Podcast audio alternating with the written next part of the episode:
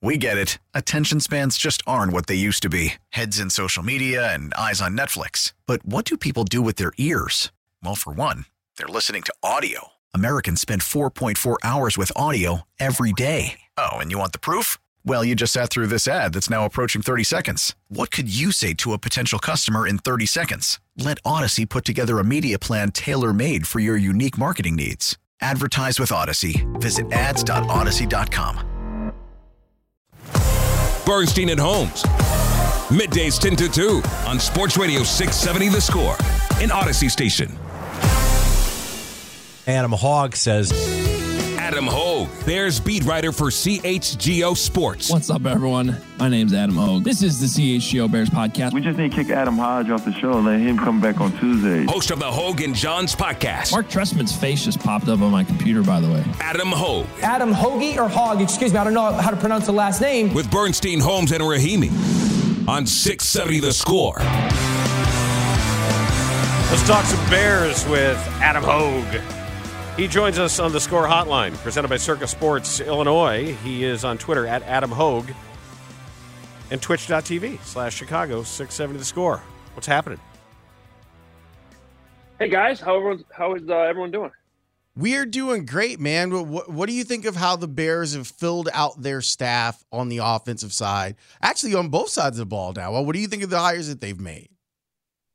Yeah, I, I like the hires, um, and you know, can't pretend to know everything about all these guys, obviously, and we'll get to know them as they get in the building. But um, I do know enough about some of these guys. Uh, Thomas Brown has a connection to Wisconsin. He spent a year there, and obviously, I, but, but more what I like is is the process here. So, and what I mean by that is, you know, these are sensible hires and qualified hires. So when it comes to Shane Waldron at the top, one of the things I wanted, and I think all of us wanted, was you know somebody who had play calling experience. Okay check that box. Um, doesn't change the overall offensive scheme too much. Obviously there'll be tweaks. There's going to be small things like does he like a true fullback or does he like more of that hybrid tight end that could do both? Track record in seattle is that maybe they don't keep a guy like Khari him around. So there's little intricacies like that that may be different but overall the scheme isn't a drastic change. So that helps too now you start talking about, okay, how is he filling out the staff? Well, Thomas Brown, who he was with in LA with Sean McVay, guy who interviewed for the OC job, already an OC job, uh, uh, offense coordinator in the league, comes in, and now he's your passing game coordinator. Okay. Now you add um, Morris, uh, Chad Morris. He's on the staff from Seattle. Same thing with the quarterbacks coach, Kerry Joseph. So these are guys that he knows well that he's bringing in here.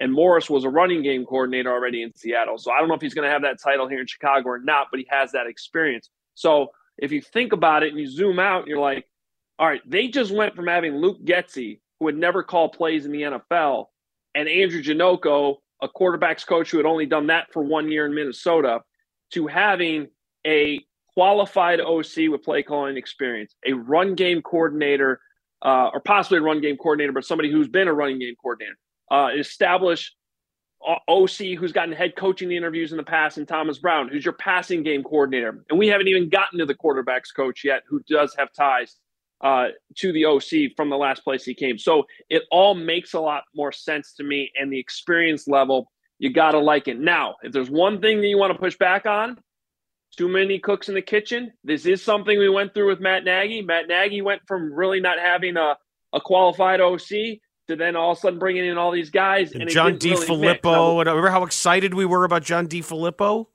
Yep, and Bill Lazor and all that. Now, the one caveat there that I think is huge, it's a big difference, is those were still guys he didn't necessarily know well. They weren't necessarily guys that they had a coaching history together. They were still kind of blending all these philosophies and they didn't really have an identity.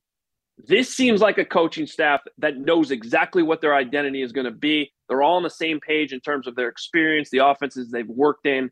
Um, and so I do think it should work different, but I also think it's fair to play devil's advocate for a minute and be like, wait a minute, there are some similarities here between what the last coaching staff had to do when they changed after a, a couple years. I do think, though, that in this case, like Matt Nagy, when there was a big coaching staff turnover, the discussion was he hired a lot of yes men. Like he got rid of the people who disagreed with him, and that was something that was widely discussed. And I feel like in this case, it is the experience piece and also just trying to fill the needs they have. What do you think on the defensive side about Eric Washington? We hadn't talked to you since it happened. Yeah, big big fan of this hire um, because, and I was wondering, you know, I thought I thought Flus tipped his hand a little bit in that he didn't just promote somebody mid-season. That seemed to be like uh, you know something that would have made a lot of sense. John Hoke, who's you know has a ton of experience in the league, seemed like somebody who could have stepped into that DC role mid-season. He already was the passing game coordinator on the defensive side, but the fact that Flus didn't do that told me that he was going to try to hire somebody from the outside because if you promote somebody in mid mid season, it's kind of hard to take away that title without you know that coach moving on in the off season. So, you know, Eric Washington, this guy again, we're talking about somebody with experience. Um, you're threading a needle here between finding somebody with experience, but also somebody that didn't necessarily demand that they had to call plays, which I think is if you're hiring Chris Harris from Tennessee, um, that's somebody that I think you would have had to relinquish play calling duties to to get him to come.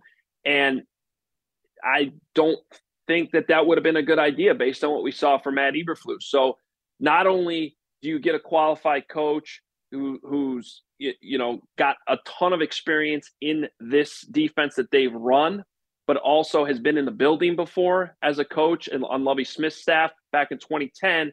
On top of that, what I also love is he goes and gets different experience under Sean McDermott too in a winning organization. So this one really checked off a lot of boxes for me. And perhaps most importantly, he's also a defensive line coach. And if you look at that defense right now and where they still need to take a huge step forward, getting somebody like Eric Washington to work with Gervon Dexter could be huge this offseason.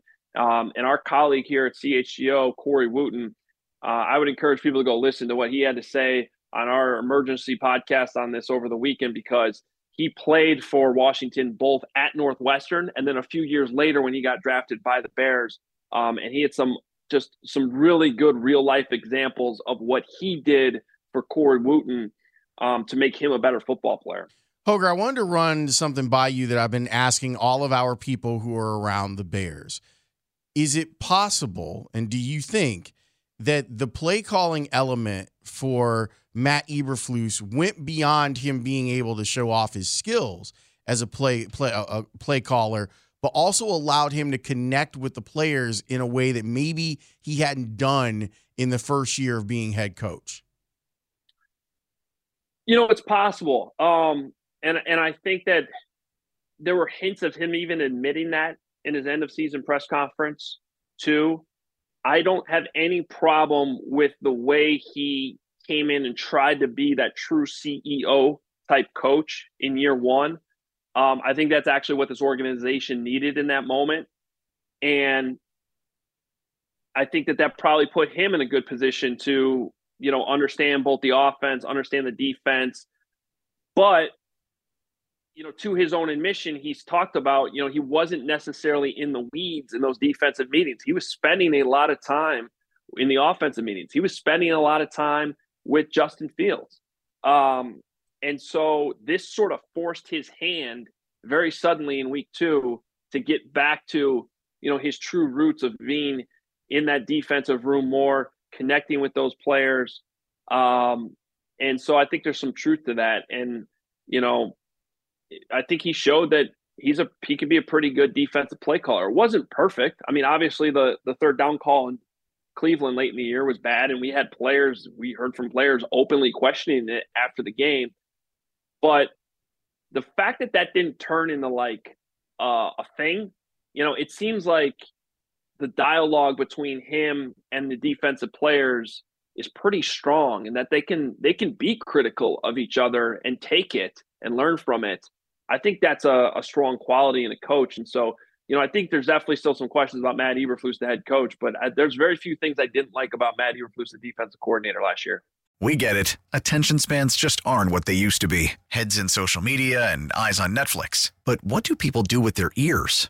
Well, for one, they're listening to audio. Americans spend 4.4 hours with audio every day. Oh, and you want the proof? Well, you just sat through this ad that's now approaching 30 seconds. What could you say to a potential customer in 30 seconds? Let Audacy put together a media plan tailor made for your unique marketing needs. Advertise with Audacy. Visit ads.audacy.com.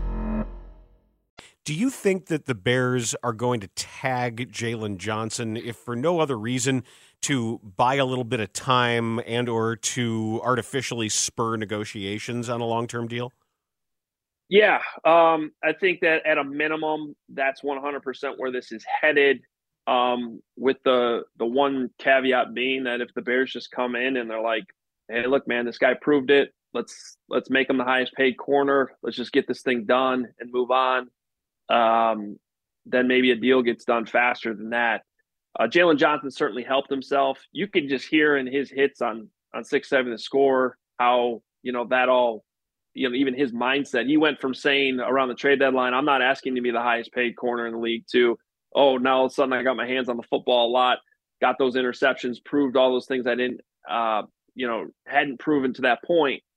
And now why why can't I be the highest paid guy? Now there is one very, very important um, aspect to this that does need to be addressed and maybe will be the one hang up if this does head to a franchise tag and they don't come to an agreement and maybe he doesn't end up being the highest paid corner. And that's this shoulder issue which was already a thing before he re-injured it late in the year because that was always on the college scouting report and has been something that hasn't necessarily been a major issue. I think overall he's been a durable player in the nfl but when he has had issues pop up with you know availability it's these shoulders that that still tend to to, to be somewhat of an issue. And so if the bears are going to sit there and say hey look you know we still have this. It popped up again late in the year. We need to you know be careful that could be the one hang up still. But otherwise i think jaylon johnson earned his money and i think the bears agree that jaylon johnson earned his money.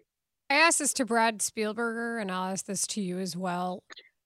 Do you think that because there is a new offensive coordinator regardless of the fact that there are years on existing contracts, that the Bears could get a new center? Um, yeah. Yeah, no, I and well, Lucas Patrick is a free agent anyway. Um, I, I think Cody Whitehair's out the door. Um, you know, I, I, I, I, I, I, I expect them to have a new center next year. I think that that's a no brainer. I've been watching a lot of the Senior Bowl stuff this week. Jackson Powers Johnson from Oregon. Um, the, the only problem with him right now is he's too good. Um, you know, he might go he might go middle to late first round at this point, and uh, unless the Bears trade back, you know, kind of farther back into that range, or they get more for a Justin Fields trade than maybe they think right now, and they end up with a later first round pick instead of an early second. Um, I don't know that he's going to be reachable, but I I personally, and I've brought up this comp, like there was years before they drafted Eddie Jackson, where I was screaming on Hogan John like every year it seemed like they need to draft a safety, fix the safety position because it really hadn't been solidified since like Mike Brown. There was a huge gap in there where they were bringing in um, who was that one guy Meriweather, right? Who was just like um, getting fined every single Brandon week. Meriweather, um, yes, yeah, right, right, right, like like how how many years did we go through stuff like that? And it was like, just draft a safety, find one of these guys. That's how I feel with the center position right now. Like, okay, maybe it's not as important as offensive tackle on your list of, of positions, but at some point you need to address it. Um, and I, it's it's towards the top of my list of needs for the Bears this offseason. Tell Nicholas to find one while he's down there. Yeah. Well, you know, based on his feed, he's he's definitely in love with this with the Oregon Center I just mentioned. Um, the They West Virginia guy. He he's gonna that I, I agree with you. I think he's gonna end up being in in the teens before it's all said and done. Yeah, it, it wouldn't shock me. I mean, he's and, and what's interesting about him is he's only a one year guy at center. Um, but he just dominated all year. He's been dominating these practices. Now, I think it's Zach Frazier, the kid out of West Virginia. He's interesting too, but he tore his ACL late in the year. So I, I think he's going to be ended up being a good player. That might be some value you get, but by getting him later because of that knee injury. But then, you know, is he actually going to be ready to play this year? You don't really know the answers to that right now. Yeah, I just I just need a new center. And I don't know if it's going to come through free agency or if it's Yes. if it's going to come Speak through it the into draft. existence. But it just I know they love positional flexibility and all, but I need I need positional dedication here.